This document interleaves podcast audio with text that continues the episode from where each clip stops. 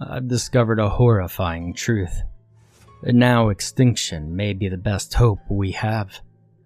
I know it sounds crazy, and yes, the things I now know may be too much for our species to grasp. While the effects of your mind-shattering might ultimately serve humanity's greater interests, I suppose the parts of me that remain human still possess a morbid, misplaced sympathy for the ignorant. After all, I've lived countless lifetimes blissfully unaware that we, as a species, are trapped. Not quite dead, but doomed in a purgatory-like stake that, unless we intervene, will persist until all the stars in the sky go dim, and perhaps even beyond. Even so, this is the only reality we've ever known, and I can't help but understand those who'd simply prefer not to know. I only pray that our jailer doesn't realize what I've done here. For all I know, it could simply unmake every bit of progress I've suffered for, or even alter my memories and turn me back into one of the blissfully unaware meat puppets to which humanity has been reduced. I've eluded discovery so far. I just need to make enough people aware so that we can do something to change our fate. Well, if you're still here, you're either ready for the truth, or I'm about to break another mind. Last chance to turn back. Life in twenty twenty. That's where we are now, right? Humanity is the same as ever, warring for ridiculous reasons, pushing the envelope with new technologies, and overall trying to find a purpose in our otherwise dull and uninteresting lives. I had cursed the daily slog, getting up every morning to trudge my way to my dead-end job and secretly hope that some great stroke of misfortune would strike my workplace and render it inaccessible. Well, at least for a week or two. A gas leak or some huge mess. Or hell, a meteorite the size of a football crashing through the walk-in freezer. Something ridiculous like that. Knowing what I do now, the tedium of lower-middle-class American life seems hopeful, ideal even, compared to the truth. It was at this point that I first became aware, at least, when I first began to peel back the layers of the veil of lies which composes our entire perception of the world around us. I was walking to work one morning, across the road in what I like to call mid-rural Florida. It wasn't all farmland and hillbillies, but the nearest Walmart was a good fifteen minutes away, a sleepy town at the edge of the suburbs. But before you hit the trailer parks, creepy farmhouses and swamps.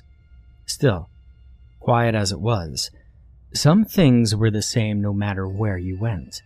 Maybe he'd been driving too fast for me to realize he was coming. Or perhaps I'd simply fallen so deeply into the motions of the daily grind that I just mechanically wandered into the crosswalk without even looking. Neither determination would have changed the outcome as the dark-colored S U V plowed into my soft, frail human body.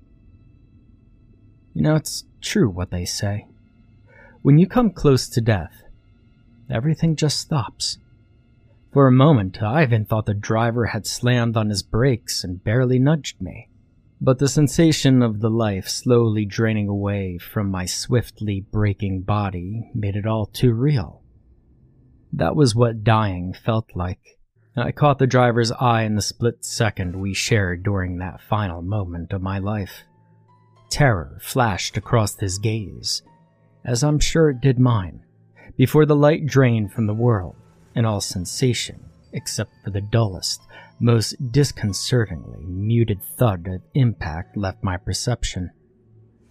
Dead on impact, I'm sure the autopsy would have said. Barely enough time to even register the pain.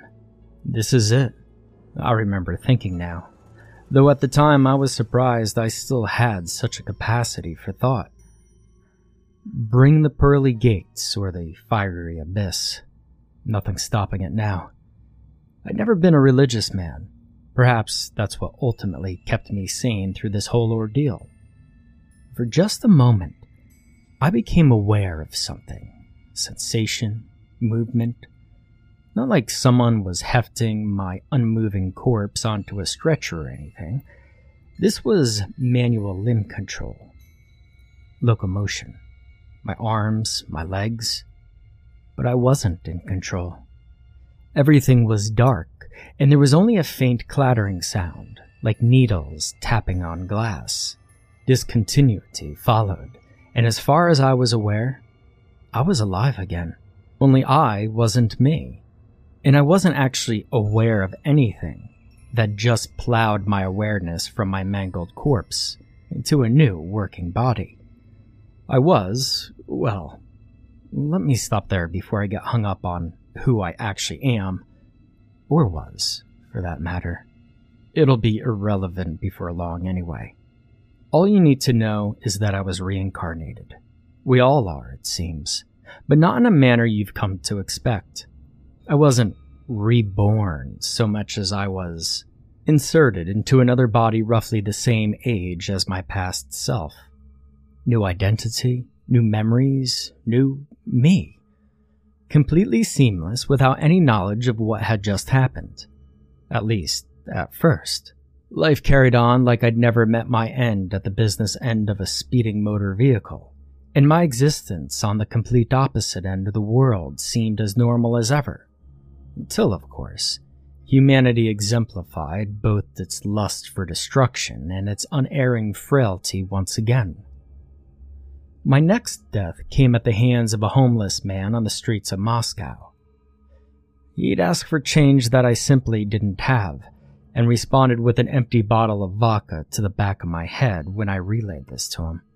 Once again, curtains of darkness drew over the world, and I became distinctly aware of being someplace other than the cold, snowy streets of Russia. Even more perplexing, I remembered the car accident. Every little detail of the wreck that had claimed my previous life was as fresh as if it had just occurred. Before I could even think to puzzle over this, I felt this dark world slip away, but not before I heard the odd clattering sound again. I went through many lives after that, in many places, Africa, Asia, back in the U S. I could barely remember most of them. It seems like only violent deaths can bring me back to that horrible place beyond the terminus of life. But through it all, I began to piece some things together, and the dark world that lingered in my perception after death became more clear. After a particularly gruesome death courtesy of a pair of wild dogs in Australia, I, of course, returned to the world beyond.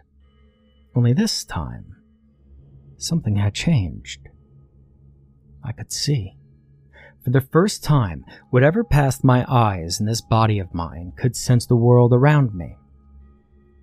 Now, I couldn't control where I looked, nor did I recognize the dark amber walls surrounding me, but I could finally see just where I went after each bloody death. I could tell it was dark, but my eyes were accustomed to it, perhaps built for low-light environments. I could also move, but I was not in control of my motions.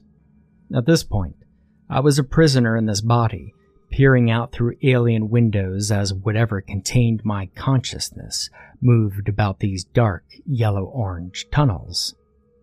The walls themselves looked almost organic, chitinous or resinous maybe, slightly shiny like they were wet.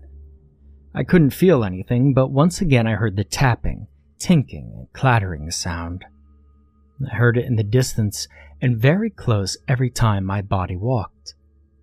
The surreal experience lasted maybe fifteen minutes, providing a short-lived tour through the strange alien tunnels, before I was pulled from purgatory and back into life.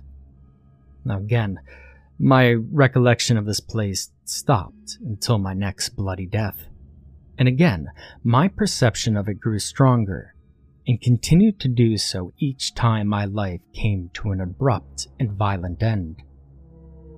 I can't remember how many times I'd gone through the cycle before the bombshell of dreadful, horrible truth descended upon my mind and mangled my perception of life, existence, and the universe as a whole.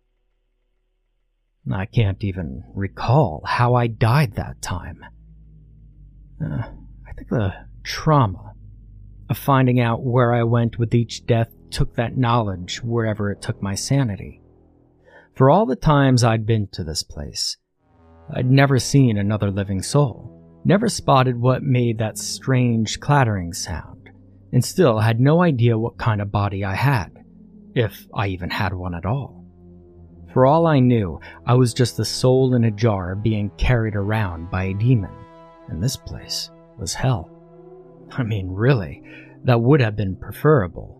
The biblical hell was all fire, brimstone, and suffering. But at least you knew what you had, what you were. No one could have imagined this. No human mind in that pathetically Luddite area of our history could have conceived of the things I now know. And if they had, I'm sure they would have killed themselves to ensure they never met this fate. I was walking alone. Well, being walked, I should say, as I still had no control over my limbs, and eventually came to a part of the world beyond. The tunnels opened into an enormous antechamber, where what appeared to be translucent pods made of rough glass or resin lined the towering walls. It was here that I finally saw them, the denizens of this horrible place. Huge, vaguely insectoid and pale, vestigial wings hung limp from their back, and four spindly legs arched upwards and crawled down from a body that could only be described as a centaur of Greek myth, but all chitin. Four arms tipped with grasping claws, and a vaguely wasp-like head, complete with twitching antennae. I tried to scream, but my lips either refused to move or simply did not exist. Looking back, I don't know what good it would have done. I just couldn't think of anything else but to vocalize the horror of what unfolded before my eyes. The bug things were lowering the resin tubes off the walls, their needle-like legs piercing into the wall and allowing them to scale up the sheer amber surface. And here, the clicking and tapping sound was at its loudest, and I realized now what it was. The tapping of their feet against the resinous floors and walls, and there must have been thousands of them in these caverns. Panic rose in the phantom space that might have been my heart, as I was made to approach the wall. Up close, the things were just as pale and grotesque as anything else you'd expect to find in a near lightless environment. There had to be a dozen in the room right now, some coming and going as they worked to peel open the tubes and retrieve some unseen treasure from inside. Many of the bugs appeared to be injured or damaged in some way, their carapaces pocketed with holes, some missing entire limbs. Whatever the cause, they appeared entirely unconcerned with their wounds. I stopped at the foot of the wall. I suppose I should have put two and two together by this point, but my mind refused to accept the theory stringing together in my mind. I watched the bug thing higher on the wall pass a tube down to a lower one, then one even lower, then to me. Four chitinous graspers took a hold of the tube and, with unimaginable strength, hauled it aside and set it down. My mind spun as I witnessed the hands, the ones attached to his body from which I viewed this terrible world, tear into the resinous membrane at the front of the tube. Only when my body tilted forward so it could view its own handiwork, did I finally realize the truth. Large, compound eyes, wasp-like face complete with antennae, sharp, pincered mandibles. This was me. My face, my body, my hands, my prison. I think the shock of my realization awakened me to something, A sensation began to creep into my horrible clawed extremities. I begged for it to go away, to retreat into the recesses of whatever veil had held it back. This couldn't be me. I was a human being. This was all some horrible pre-death nightmare that only seemed quite so long because of the time distortion we experienced in dreams. My death at the intersection was my only true death, and I was just dreaming the rest of this. Just dreaming. But the sensation persisted. No veil of darkness swept the world away, and no beam of light carried me to the heavens and away from this hellish world. I watched helplessly as the resin glass was torn away, and a dazed but otherwise seemingly unharmed human came into view. The clawed hands, which I refused to call my own, made quick work of that, piercing into the man's carotid artery, producing a spray of blood and gurgling sound I had previously figured exaggerated for gory movies. It tore into that body, dissecting flesh and bone with its powerful claws, ripping viscera apart and completely dismembering the human corpse. The sensation of human body parts squishing under my fingers made me want to vomit into the ethereal void that was my existence. Other workers approached and began to cart the mess of organs, limbs, and tissues away. My body carefully took the head in its hands, its claws effortlessly snapping off the jaw, ripping flesh from bone, and cracking the skull in just the right way to remove the intact prize waiting within. The brain. It discarded the rest of the head, tossing the remnants into the open chest cavity of its victims, which another drone casually hefted into its impossibly powerful arms and began to cart away to places unknown. At this point, the darkness began to return. Despite my terror, I fought against it, clawed at the awareness of this world, desperate and horrified to know where this hellish rabbit hole went. I think something broke that time, something in the system of life and death, as it has been for humanity for, God, I don't even know how long now. I awoke to a new life, a flood of memories threatening to overtake me. A woman sat across from me at the table, and two children looked on vacantly. I nearly choked on the pasta in my mouth, and some words were sputtered out in apology. In Swedish, I think, but I can't tell. No one looked at me. I hastily excused myself and stumbled upstairs, toward what I vaguely recognized as my bedroom. The tunnels, the bug things, I could still remember them, even now. Death brought me back there, so to find out what happened, I needed to die. And it couldn't be clean either. I dug through a drawer and found a large pocket knife. My mind raced. What the hell was I going to do? Yes, I had to know the truth, no matter how horrifying, but at what cost? Through the haze of broken, disjointed memories half inserted into my addled brain, I realized that the woman downstairs must have been my wife. And those children. Oh God, I couldn't even think of it. It wouldn't just be my life I was destroying. And as I struggled to make my decision, however, I realized something.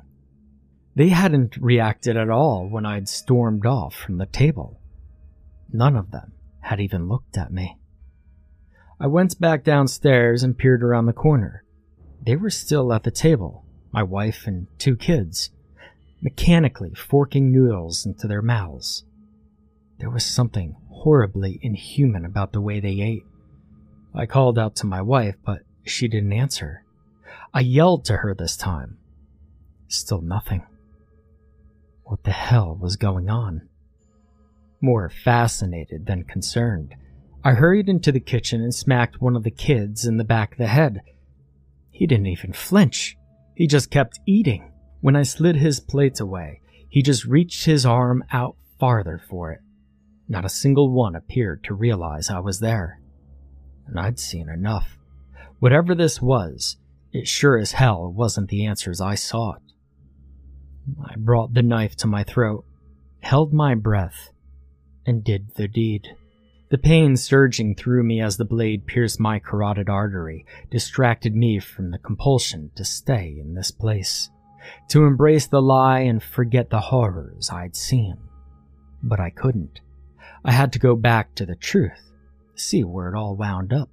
It didn't take long for me to bleed out.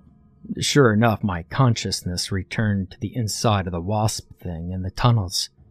It had made its way to another part of the structure, to what I could best describe as the end of an assembly line. Hundreds of fresh new workers, free of any blemishes or wounds, sat lined up on the floor, their bodies rising and falling with their respirations, but otherwise inert. My organic prison skittered toward the nearest drone and, grasping the human brain in one hand, took a hold of the new drone's head and pried open the back plate of its chitinous exoskeleton. The damn thing had a hollow head, save for the end of a spinal column. My hands carefully maneuvered the fresh brain into the drone's head, setting it atop the spine. Another hand went to my mouth, where a glob of sickly gray-green mucus was coughed up. The taste brought on another phantom gag reflex, and I couldn't even begin to describe it. This disgusting snot ball was slathered around the base of the brain and spine, and the new drone's head was closed up. Its body twitched a couple of times, then went full-on Grand Mal for a half a minute. All the drones in the room stopped, but I hardly even noticed. The psychic scream ringing in my head was enough to drive me teetering back to the realm of the living. But I somehow managed to hang on just long enough to endure it. God, I wish I hadn't. Memories flashed before my eyes. School children, homework, a first kiss maybe, first job, a funeral, then a black sky. Military air raid siren, followed by the deafening rumble and blinding light of mother of all bombs colliding with it, our jailer. I woke in a human body once again. Just like last time, I was thrust into a brand new life, already in progress. Now, however, I didn't have to fight away the memories. They came, and they found their place, but they were foreign, irrelevant. The truth had firmly burned itself into my real brain, the one sitting in the once vacant skull of a mass-produced drone, birthed by an entity humanity never had any hope of defeating. The woman who must have been my wife shifted and turned toward me in our bed. She asked me what was wrong, and I responded effortlessly to her in French, telling her I was fine. She hummed sleepily and turned back over, apparently content. Her name was Emily. We had two children, Jean and Camille. I was a successful software engineer, and she was a school teacher. All things considered, this wouldn't be a bad life to live.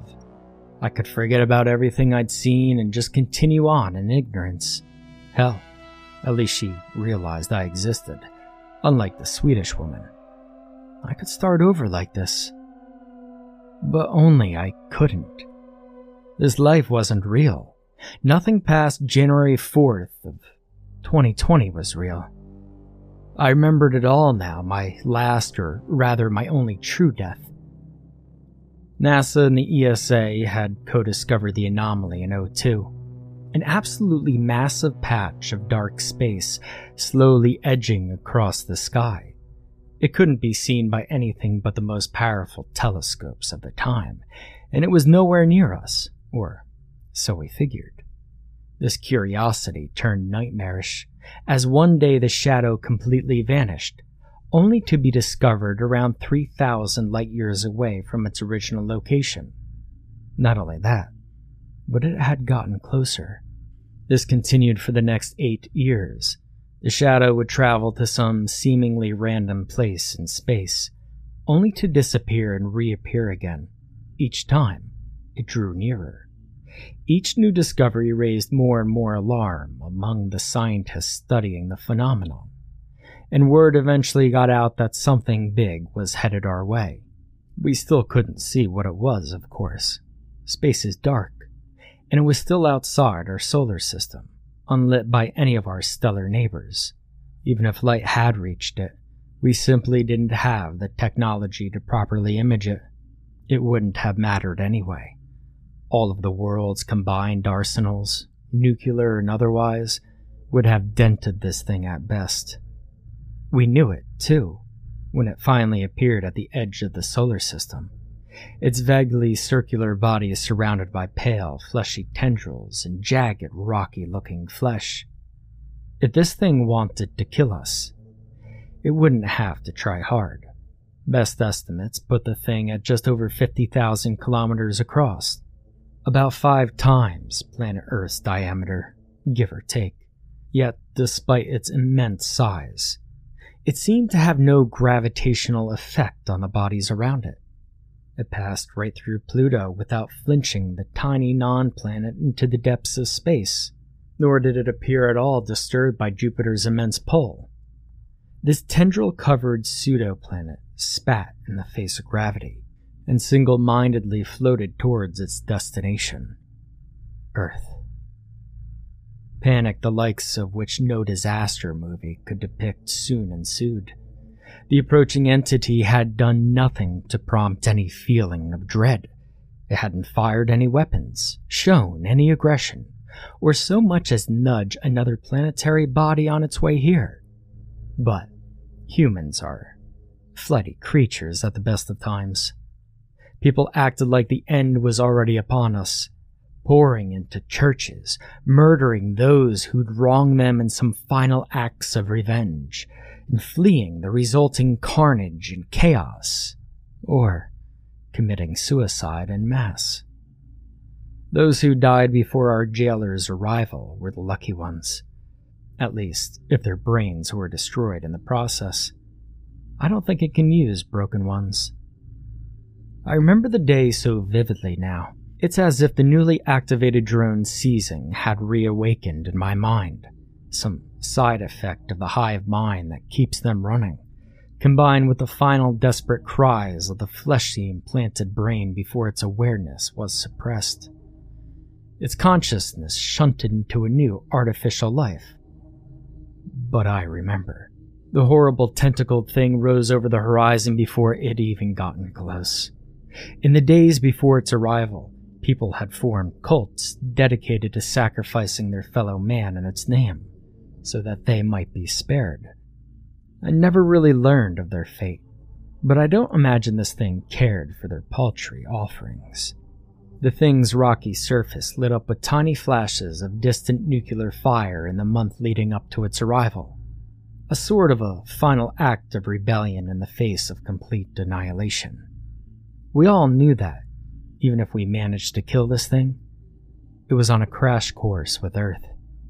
We'd be obliterated on impact. But humans are warlike at our cores, even if people refuse to admit it.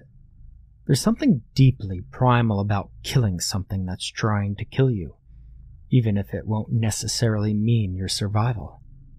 Eventually, the nuclear bombardment stopped. The world governments, suddenly freed from their old hatreds and conflicts, decided to hold the rest of their arsenals, on the odd chance that this thing meant to invade Earth, rather than simply crush it in some massive unseen jaws. Well, they were half right. An invasion did happen. They were simply wrong in their assumption that their weapons would make any difference. The world darkened. Massive tendrils plunged into the ground, causing earthquakes the likes of which we'd never recorded. Ground defenses worldwide were rendered largely useless, and millions died in the resulting upheaval. I was one of the lucky ones, if you can call us that. Entire countries were reshaped overnight due to mass flooding and tectonic shifts, but those who survived were in for even a greater horror. The bug things. They descended through the tendrils as if they were colossal, fleshy elevators, pouring out of hollow openings and charging heedlessly into the resisting human ranks. Unlike their floating master, the bugs could be killed. Hundreds and thousands were torn apart by gunfire, mortars, and aerial strikes. For months, the remaining holdouts fought the invaders, many opting for suicide to prevent capture, lest they be subject to whatever horrible things lie in wait up in the fleshy tendrils and inside the colossal monstrosity above. As our numbers waned and the ceaseless flow of enemies trampled over their own dead, the few remaining aerial transports opted to deliver nuclear devices to the front lines. Once a position was overrun, a bomb would be detonated, absolutely devastating the enemy ranks. But for every dead bug, two more seemed to crawl from the tendrils. They gathered the charred, irradiated remains of friends and foe alike, and crawled up the tentacle tunnels from which they came. I met my end in the same manner as the human screaming in my head. I was captured, dosed with some kind of aerosol sedative, and stuffed into one of those resin pods. I was placed into one of the tendril walls, and slowly drawn into the upper levels of the creature in space. In my haze, I felt hopeful. Maybe, if we could kill enough of these things, we could get inside and strike back. We could kill the master, maybe even survive in the apocalyptic hell it had brought upon us. And I held on to that hope even as one of these goddamn bugs tore my body to shreds and slipped into the all-encompassing darkness that is true death. Then I woke up, a new man, and, well, you know the rest.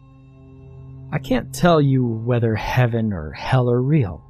I don't think any human alive that day will ever know, unless we do something to free ourselves from this madness. I've died, lived, and died again so many times since I learned the truth, and I have some theories about what exactly this thing is. This is more than just the musing of a madman. Oh no, I believe the things I've learned may yet save us from this fate. For one thing, our home is gone. Forget all illusions about going back to Earth, because there simply isn't an Earth to go back to. Over time, I've dipped into the hive mind, listened to the echoes of thought riding on psychic waves that control the drones, and I've watched it tear apart our beloved planet more times than I probably should have. I've seen this thing's thoughts, its ideas, its dreams. I can't tell you why I'm doing this. It doesn't think like we do. It doesn't communicate in words or syllables. It speaks in a language of ideas, of urges, of intent. It drives its drones to do things. And they do them. To be honest, I don't even think it's consciously aware of the state of humanity. In my push to understand this thing's mind and comprehend its thoughts, I haven't come across any impression that it does anything but maintain the illusion in which we all live. But therein lies the tiny sliver of hope I've managed to dredge from the depths of my broken mind. Something this big and this powerful expends a lot of energy. Even its means of teleporting through space, a mechanism I still fail to understand, can't bring it to its destination instantaneously. It coasts along in space in a dreamlike state to preserve what energy it has, using its drones to process organic material from the species it harvests. Yes, that's species, plural. We aren't alone up here. Not only did this thing take every living human from our planet Earth, it also consumed all the plant and animal matter it could find, and every last scrap of mineral-rich earth it got its tendrils on.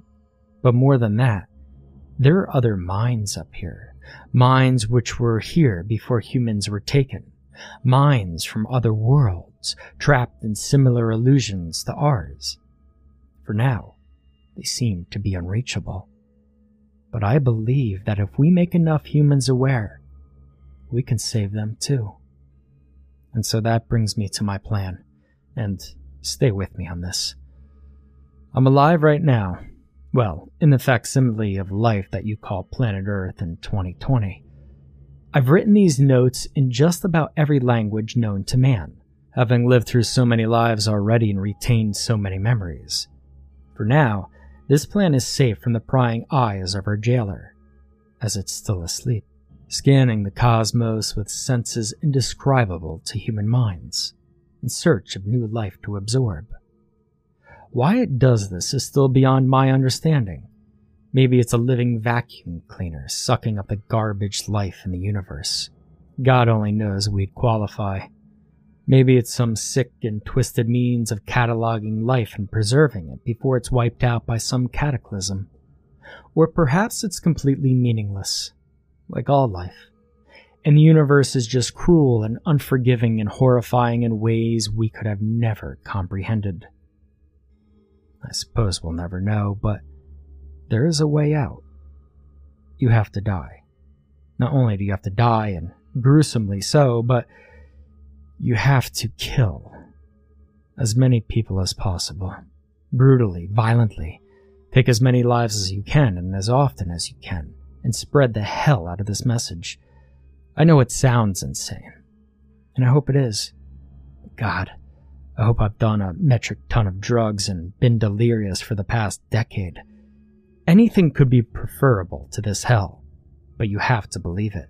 Surely you've seen the signs already. Flickers of memories from past lives, sensations of deja vu, and the sense that half the people around you are just facsimiles of human life, waiting for a soul, a mind, to be implanted. That's why we're stuck in two already set lives after we die, because this thing has invented them for us already. They're empty shells of human beings, like my Swedish family countless lives ago, wandering this pseudo-Earth every day, just waiting for some fool to kick the bucket and fill a new role. And it's so seamless that it's almost perfect. Almost. I leave you with this plea. Do your part to save humanity. It's our only hope, not for survival, but an end to our imprisonment. A species-wide mercy killing to free us from the false reality in which our minds are held captive. And I know what you're asking. Why would I want to know all of this? Is ignorance not bliss? The alternative is just watching myself chop people up and feed them to a giant space monster all day? Well, maybe. But here's the really juicy part. Recently, I made a startling new discovery. I was testing the extent of my senses in my drone body, and I was found I was able to wiggle the end of my antennae. Just the end. Just a little, but like an arm you've slept funny on that's gone numb overnight. That little wiggle paves the way for greater motion, and if this thing stays asleep long enough for more of us to become aware, well, we could do a lot more damage, given the right circumstances. Live as a slave, or die free. We've made that choice as a species time and time again. Why not partake in one last rebellion? One final collective middle finger flipped at the universe that decided we weren't good enough. I'll see you out there, my friends. Happy hunting.